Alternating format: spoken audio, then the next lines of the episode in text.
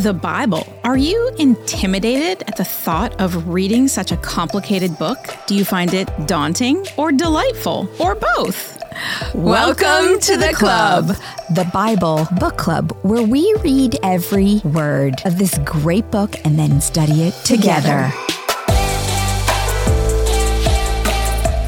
We're back with Exodus. And last episode, Moses, he's a prince of Egypt. He fell from grace a little. He killed an Egyptian. Then he tries to hide it, and he runs. He runs to Midian, begins a second 40 years of his life, living it basically in obscurity. Mm-hmm. Nobody knows him or where he is, but he's going to rise to greatness again. He gets married, and then he has some sons, and he goes to Mount Sinai. This is the mountain where he will eventually return with the Israelites, and he meets God in a burning bush. So God calls him to lead the Israelites, but Moses is not having it. He begins this conversation with God that's just really an argument. He's fighting with God. And so he thinks, God, you got the wrong guy. Yeah, he please not pick the someone else. I'm like, you're crazy. I have a stutter or whatever it was. You got the wrong guy. Go look somewhere else, please. And eventually, he has to just understand that God is the great I am, and God knows what he's doing. But I think Moses still has some doubts there, which we're going to see. Yeah, right? He doesn't believe that God's going to manage both the Israelites and the Egyptians. But we're going to get into that this week. So first, to set this scene up, I really want us to understand the storyline of chapter 4, and to understand that we need to pause and ponder the storyline of our hero. Where is Moses coming from, and what in the world is he thinking? So remember, Moses is now 80 years old. And for the first 40 years of his life, he was told that he is special. He's royal. He's powerful. In fact, even Jochebed, his mother, his Israelite mother, probably told him that as a wee little child, because you remember she got to raise him for the first few years until he was weaned. From the moment he was born, she thought he was special. That is why she went to such great lengths to save him. And what mother doesn't think their kid is special, right? But I think she had some spiritual leaning that this is beyond normal. We talked about that. Well, I think you're special, and I think all of you have a mother who thinks you're special. Yes, we do. So, yet in this second 40 years of his life, he has done everything he can to prove he is not special. Last week, we read in chapter 3, verse 1, that Moses is tending the flock of Jethro, his father-in-law, when he goes to Sinai and sees the bush. Now, he's 80. There is nothing wrong with working for the family. I want to make that point. However, Lot worked for his uncle Abraham, and Jacob worked for his father-in-law for 14 whole years. But after a while, they both had accumulated their own flocks and went on their way. Moses has been working for Jethro for 40 years, and still he has no flocks of his own. He wasn't as good of a businessman, I guess, as Jacob was. He's still tending his father-in-law's flocks. Has he not asked for payment? Which, normally back then you would have asked for payment in your own flocks. Like, okay, give me a sheep for every week I work or something. Should he have had to ask? He has relegated himself to the position of slave to his father-in-law. Not that his father-in-law ever asked for this, but the fact that he still owns nothing puts him kind of in this position of what was he working for free? Is this maybe a self-inflicted punishment because this is what his people are, slaves back in Israel, and he's hiding for them? Who knows? We don't know what's going on in his mind, but we have to ponder, who is this man that has gone from this royal position to this kind of like nothingness? Moses was a prince and has an MBA from the Egyptian Princeton equivalent. He had been given an incredible gift of education, and God had a plan for him to use it, but he isn't using it, nor does it seem he is open to any kind of leadership. He clearly doesn't even want to lead his own sheep. He is content just working for somebody else. It seems as if our hero is stuck in time, serving a self-inflicted sentence because he failed. He has no thought for the future, future because in his mind, he doesn't deserve a future. He had it all: education, position, passion, and he failed. Moses has sentenced himself to obscurity. And as you're putting it that way, I'm wondering how many other people have done the same thing. Oh, we are going to get to those questions. And shortchange themselves. Exactly. Well, if that's you, you are listening to the right episode. Obscurity is the state of being unknown, unseen, and unimportant. And here's the point. Obscurity is never possible for you or for me or for Moses because God knows you, God sees you, and you are important to him. And we know this because the Bible clearly tells us. God knows you. Psalm 139:1 says, "You have searched me, Lord, and you know me." God sees you. Psalm 139:2 says, "You know when I sit and when I rise. You perceive my thoughts from afar. You discern my going out and my lying down. You are familiar with all my ways." And lastly, God created you for a purpose. You are important. Psalm 139:16 says, "Your eyes saw my unformed body. All the days ordained for me were written in your books before one of them came to be." These are promises to us. Moses cannot live in obscurity, and neither can we. Here's a lesson we can learn from just this 40-minute podcast that took Moses 40 years. Obscurity is not an option. When we fail, we cannot hide. Adam and Eve tried that trick back in Genesis 3, listen to season 1, by hiding in the garden. Second, God uses failure to fortify us for the future. We must face our failures and ask God to use the lessons learned to help us in the future. Yeah, so if you failed, are you trying to hide in that obscurity that Susan is talking about? Do you think that you don't have a future? What did you learn from your failure in that desert? Maybe it was that God had something that he was preparing you for. He had a lesson for you to learn through that situation, and you are meant to grab the hand of somebody else who is going through that same thing you went through now that you're on the other side of it and be able to help them get through it. And what is that lesson? How has God used that to fortify you to do something really great for him? In your future, exactly. All right, in chapter 4, now that we've kind of gotten into the head of Moses and why he thinks the way he thinks and why he's going to argue with God the way he's going to argue with God and how he continues to doubt pretty much throughout the whole book, we can feel bad for him. This is the pressure he puts on himself to perform. He is a perfectionist. In chapter 4, Moses is going to continue to doubt. The conversation between God and Moses at the burning bush continues from chapter 3. Moses has been resisting God's call by arguing with him. God has already won 2 of those arguments. And those he kind of has an advantage. He does have an advantage.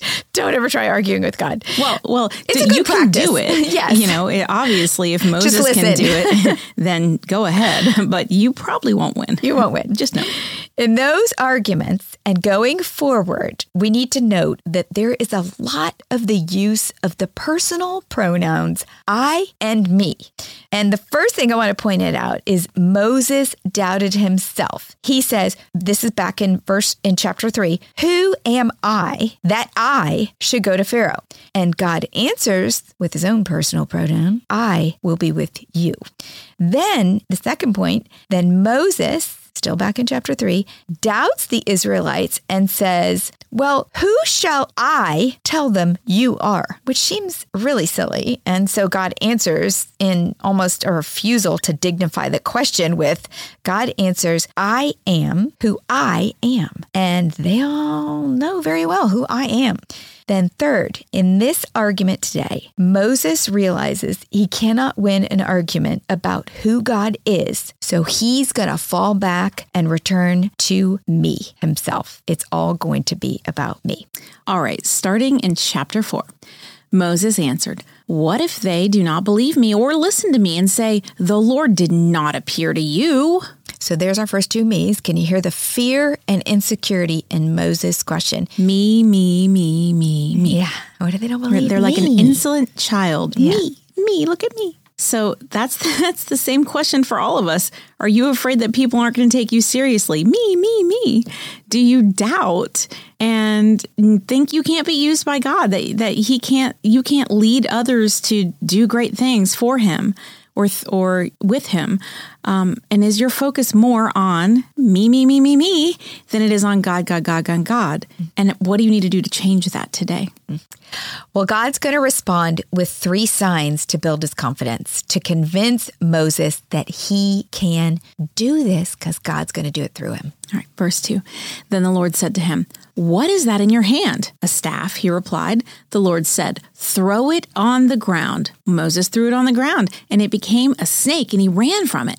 Then the Lord said to him, "Reach out your hand and take it by the tail." So Moses reached out and took hold of the snake, and it turned back into a staff in his hand. "This," said the Lord, "is so that they may believe that the Lord, the God of their fathers, the God of Abraham, the God of Isaac, and the God of Jacob, has appeared to you." Then the Lord said, "Put your hand inside your cloak." So Moses put his hand inside his cloak, and when he took it out, the skin was leprous. It had become white as snow.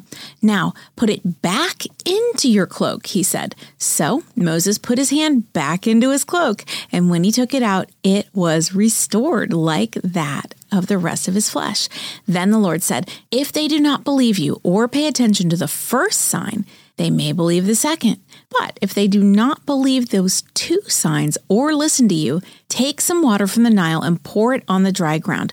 The water you take from the river will become blood on the ground." So let's talk about these signs, because they really are a prelude to what's going to happen later. And you can see God gently building his confidence, kind of leading him along and giving him hints to what's going to happen.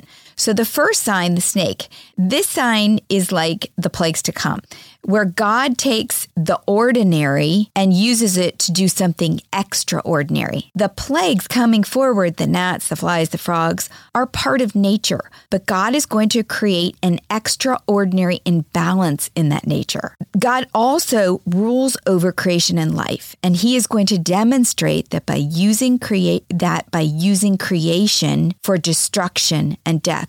This kind of shows that he is ruling. It's going to prove to everyone that he's a greater God, because, you know, they had lots of gods in Egypt. The snake was also probably intentional. Pharaohs, and you've seen this in pictures, often had this cobra-like headdress, this cobra on their headdress, you know, representing authority or power. They used that symbol of the cobra. Moses's first act with Pharaoh will be the sign that challenges the power of that cobra directly. The second sign, the leper's hand. This sign was super personal, because I don't know if anything's ever happened to you. Like, you get this bump on your face or something like that. It's like, oh, whoa, what is this? You know, to pull out your hand and it to be leprous would have been super horrible. It would have been like, to us, pulling out your hand and it having cancer. You would have totally freaked out because you have this disease that there was no known cure for. And so it was something that Moses, the other one, the snake, he could see. But this one was something he could feel. It was another reminder that God rules over creation and life. It was a personal reminder. And it foreshadows the plagues that will inflict personal pain and disease, such as the boils. The third sign he speaks of, but doesn't really show him, is the water turned to blood. And again, anything that has blood is ramped up, because blood was a symbol of life. So this sign is even more significant. Blood is that symbol of life, and it's also a symbol of death.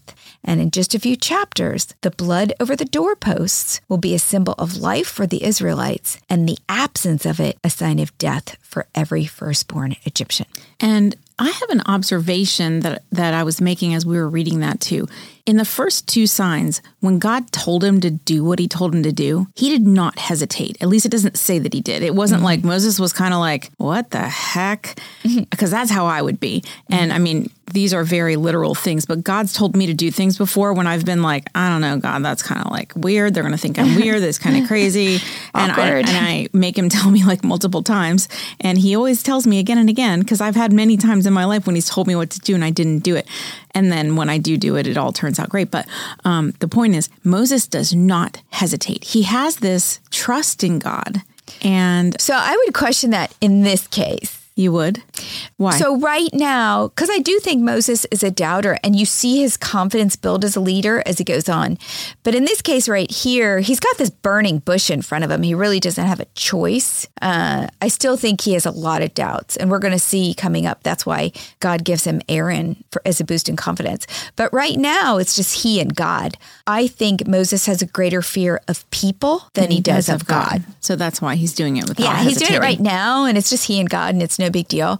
But we see he really waffles when the Israelites come into play. And he doesn't even waffle so much with Pharaoh. It's more the rejection of his own people that really makes him. Well, I think all of us are like that. Yeah, that's true.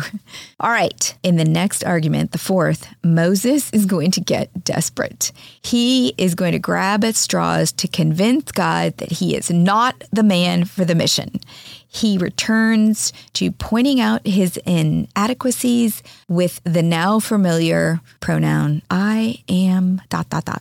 Moses makes a very lame excuse here. Verse 10, Moses said to the Lord, "Pardon your servant, Lord. I've never been eloquent, neither in the past, nor since you have spoken to your servant. I am slow of speech and tongue." The Lord said to him, "Who gave human beings their mouths? Who makes them deaf or mute? Who gives them sight or makes them blind? Is it not I, the Lord? Now go, I will help you speak, and I will teach you what to say." So we're not sure what Moses' speech impediment was, possibly a stutter. Yeah. We don't know. But we know for sure this is a lame excuse. When the God of the universe just did two miracles in front of you, you can't go back to, but I can't do it. Moses gives this very weak, but I am slow of speech. And God responds with, but it is I that control your mouth. And there is a slight play on words here in the Hebrew. When God goes on to say, I will help you speak, it translates literally, I will be your mouth. Like you are nothing because I will literally be your mouth. And there is a pattern here. Moses keeps returning to himself, I am, and God continues to refute with, but I am the I am. Is this where we get the idea of the great I am? Yes, Yahweh. We talked about that last week. It means Moses. I am, yes. In this case, because that was the first time it was mentioned. Because you've heard God be called that, yes. But this is really the origin of it. Exactly. In this case, the I am of the universe is with his mouth. You can't argue with that. God is guaranteeing his success. This exchange gets at the heart of why Moses wants to opt out of God's call. There are two things Moses does not understand. First, the plan is the Lord's. It is never about I. It is about the I am.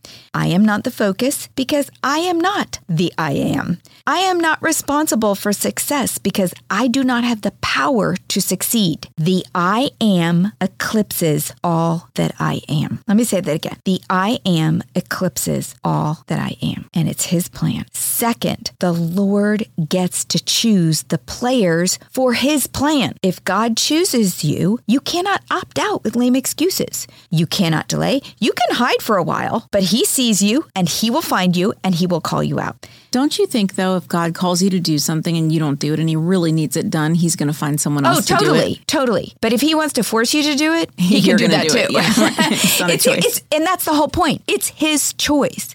If he chooses you, he's going to use you whether you want it or not. Now, if he chooses you and he knows you're not going to concede, he's got a backup. Yeah. He knows he's going to use somebody else, but that's going to be your loss. The point is the same goes for us. The I am eclipses all that we are, all that you are. God will win the victory, not you. And when he does, like we learned in Genesis, you need to give him the glory for it. Exactly.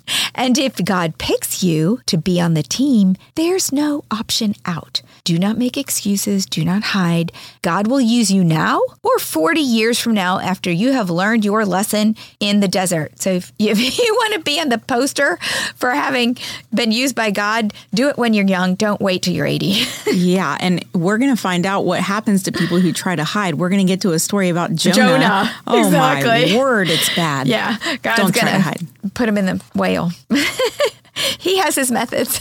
Well, if you're giving excuses and you're trying to opt out of God's plan, maybe you don't believe that God has the power to do it through you. Think about that. Do you or don't you? Yeah. He does. But if you don't believe that, maybe you need to spend some time with him and listen to what he's asking you to do and watch some of the miracles that he performs so that you can have faith. And take the next few weeks, because we're going to definitely see Moses grow in confidence and look for how God is growing you in confidence and take note of what he's doing in your life so you can be that person who becomes the leader that he wants you to be. Well, poor Moses, he has lost every argument he can think of. And there is nothing left to do. So Moses begs God, please pick someone else. Don't make me do it, please. Verse 13, but Moses said, pardon your servant, Lord, please send someone else. Please send someone else. Who's ever said that before? Then the Lord's anger burned against Moses, and he said, what about your brother Aaron, the Levite? I know he can speak well. He is already on his way to meet you, and he will be glad to see you. You shall speak to him and put words in his mouth. I will help both of you speak, and I will teach you what to do.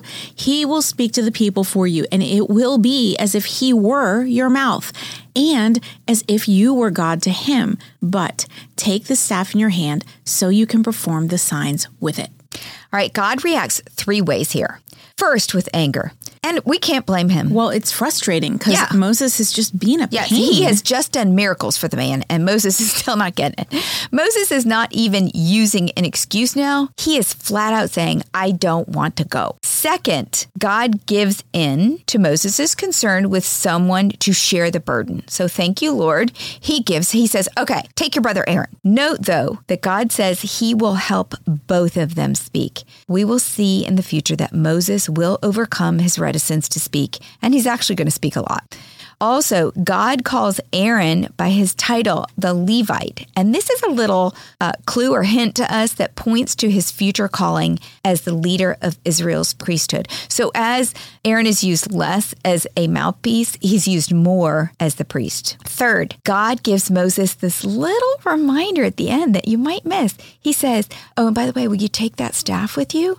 Moses is leaving his current profession, shepherding sheep, to shepherd Israel. This staff, a symbol of lowliness and unimportance, being, shepherd staff, will become a symbol of God's power. Well, and that's like a foreshadowing because Jesus is going to eventually say that the least of you will become great. Exactly. Because it is through Moses's staff that God is going to part the sea, humble the Egyptian army and its leader, Pharaoh, save his people, the nation of Israel. And so he says this little thing, oh, Moses, do not forget your staff. This is going to be your point of confidence. This is going to be your humble reminder of where you came from and that I can do big things through you. The point is, God loves to use the lowly and the humble. Things like a wooden staff, like a carpenter, Jesus. Like you and like me, he likes to use the lowly and the humble to do the unimaginable. Well, Moses accepts the call finally. He's out of excuses and he's out of begging. And he leaves for Egypt. Verse 18, then Moses went back to Jethro, his father-in-law, and said to him, let me return to my own people in Egypt to see if any of them are still alive. What? Wait. Why would Moses say if they are still alive? God wouldn't send him if they weren't. The speculation here in the commentaries is that Moses is too embarrassed that his father-in-law would think he's crazy if he told him the truth of what he was going to do. Well, and like you said, he's worried about what people think. Exactly. He lives in fear of people. And he doesn't want to get into it with his father-in-law like, oh yeah, I met this bush out in the woods and God told me to go save 1 million people with my staff. He doesn't even own any sheep. Contrast with Noah, who we read, who wasn't worried about anybody thinking he was crazy. I'm building this ship. Great contrast. You're right. Two different kinds of people. Yeah, totally. So, or possibly maybe Moses was referring to the Pharaoh and Egypts who wanted to kill him. We don't know. But in any case, it's kind of a weird statement. And there's the speculation on that. So moving on. Jethro said, go and I wish you well. Now the Lord had said to Moses in Midian, "Go back to Egypt, for all those who wanted to kill you are dead." So Moses took his wife and sons, put them on a donkey, and started back to Egypt. And he took the staff of God in his hand. The Lord said to Moses, "When you return to Egypt, see that you perform before Pharaoh all the wonders I have given you the power to do. But I will harden his heart so that he will not let the people go. Then say to Pharaoh, 'This is what the Lord says.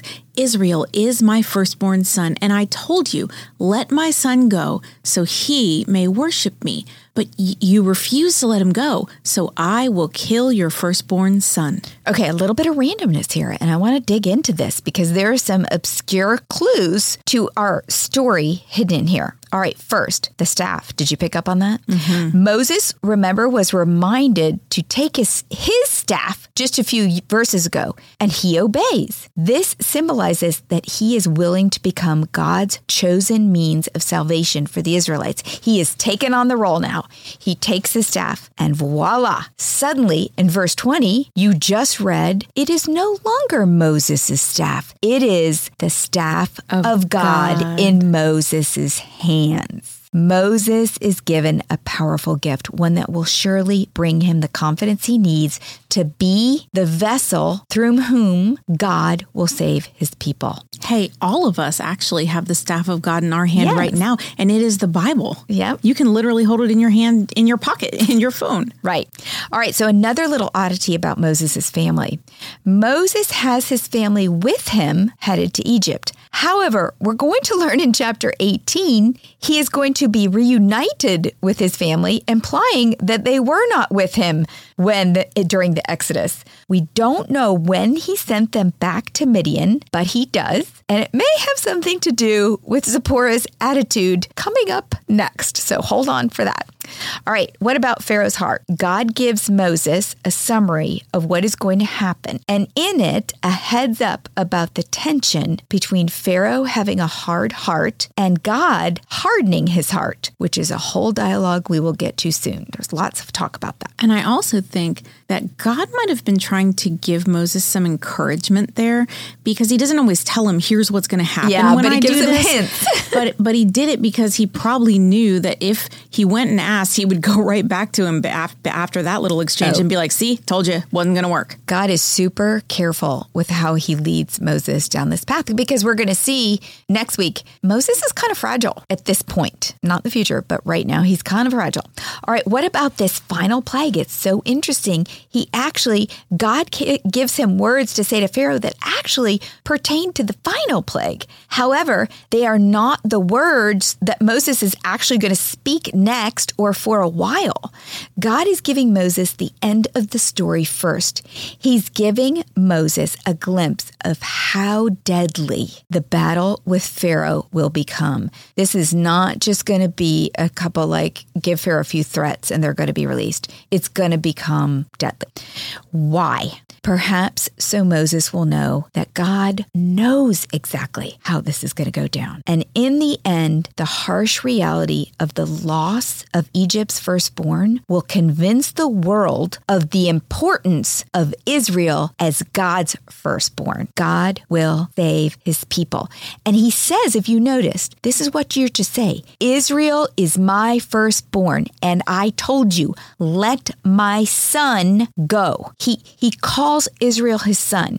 Well, the language of sonship is very prevalent throughout the whole Bible. It expresses how closely God loves Israel. It also expresses how closely God loves Christ. Christ, however, fulfills the ideal of a perfect, obedient son. Matthew 3:17 says, "This is my son, whom I love, with him I am well pleased." And because of Christ, it expresses how closely God loves the church. We now are also heirs, sons of God. Okay, you got lots of clues, and there's just two little paragraphs. It was really fun to read. All right, so now we have this random incident at the end. Verse 24. At a lodging place on the way, the Lord met Moses and was about to kill him. But you didn't see that one coming. No. But Zipporah took a flint knife, cut off her son's foreskin, and touched Moses' feet with it. Yeah, things are getting a little weird. Surely you are a bridegroom of blood to me, she said. So the Lord let him alone. At that time, she said, bridegroom of blood, referring to circumcision. Okay, so what the heck is going on there? Sometimes I wonder why Moses just inserts the, you know, he's the author of these random things. He could have left that part out. Oh yeah, that was the night I had that fight with my wife. That's how I see this scene playing in. Like he's writing this chapter and he's going, oh yeah, before he moved on, I had that fight with my wife. And in my mind, that's the scene. It must have been the climax of an ongoing marital conflict.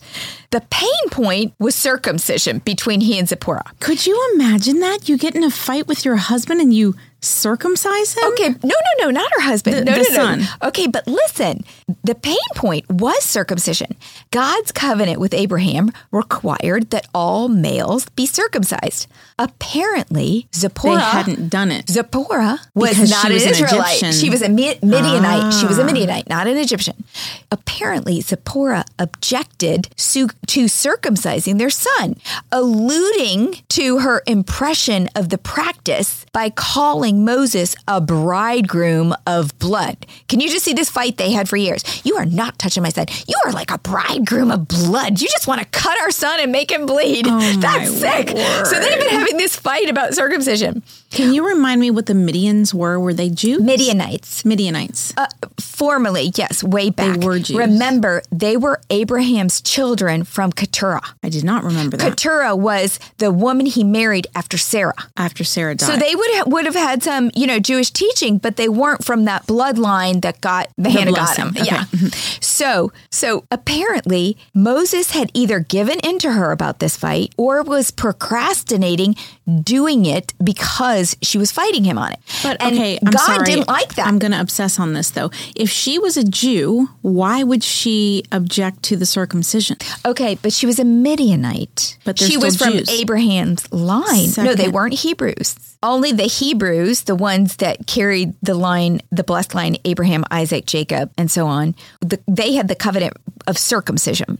The Midianites, the Ishmaelites, they went off and became their own people. They may not have carried some of the things they learned. They were aware of God. They certainly knew things. They certainly thought he was a good deal, obviously, because she married Moses, but they didn't hold to all these practices. It just wasn't their tradition. So Moses has given in to her on this. He's procrastinated doing it, and they're on the way to Egypt. He's got to be a leader, and he hasn't even circumcised his own son, and God doesn't like it, and God confronts him and actually threatens to kill him, which cracks me up that he had threatened to kill him. And perhaps that's because Moses, who fears people, feared his wife more than he feared God. Like, I could just see him. Did he have another argument with God? Moses, before you go any further, you need to circumcise that kid. Oh, my wife and I have a discussion going on that. And God literally looking at him going, if you don't do it now, I'm killing y'all. There's probably some people out here that fear their wives more than God. Like any other parent, if you don't do it now, I'm going to kill you. So, another point is, this is Moses writing it. So it probably was like his own stream of consciousness, like as he's writing this. Yeah, I was on the way and I knew God was going to kill me if I didn't do this. But the point is that, maybe here's another point. Another thought I thought of, perhaps Moses was hoping God would actually kill him so he could avoid Pharaoh and Egypt. This leading thing. He wouldn't have to take this new job. In the end, it's funny because it was Zipporah who steps in and does the deed. Rather in his face about it, she touches the foreskin to, what does it say? His just weird stuff. Whatever she did. Oh, touches Moses' feet. She actually goes and does it, takes the foreskin and touches his feet. Like, I am good. All right, finally, I'm going to save your life, bud. I don't like this. And she, like, here, I'm your servant, touches 2 feet. I don't know what that meant, but she does it. Well, I don't know how many of you like me would have just passed over that little sentence right there and been like, that's really weird. What does this mean? Now we all know. Okay, let's keep going. Verse 27. The Lord said to Aaron, Go into the wilderness to meet Moses. So he met Moses at the mountain of God and kissed him. Then Moses told Aaron everything the Lord had sent him to say and also about all the signs he had commanded him to perform. Moses and Aaron brought together all the elders of the Israelites, and Aaron told him everything the Lord had said to Moses. He also performed the signs before the people, and they believed. And when they heard that the Lord was concerned about them and had seen their misery, they bowed down and worshiped. Beautiful scene. The Israelites trust Moses without even asking for God's name, which was one of his, excuses. What do I say they could call that they call it? Exactly. So the score here is 1-1, and we are going to keep score because this is a very up and down ping pong game. Oh, I like that. Let's keep score. I'm very competitive. 1-1. The Israelites rejected Moses when he killed the Egyptian, and now the Israelites trust Moses and believe that he is God's chosen one to lead them out. Next week, a different fight. So this week we had the fight between Moses and God, the fight between Moses and his wife. And now, next episode, we're going to talk about the fight between Moses and Pharaoh. Bring it on.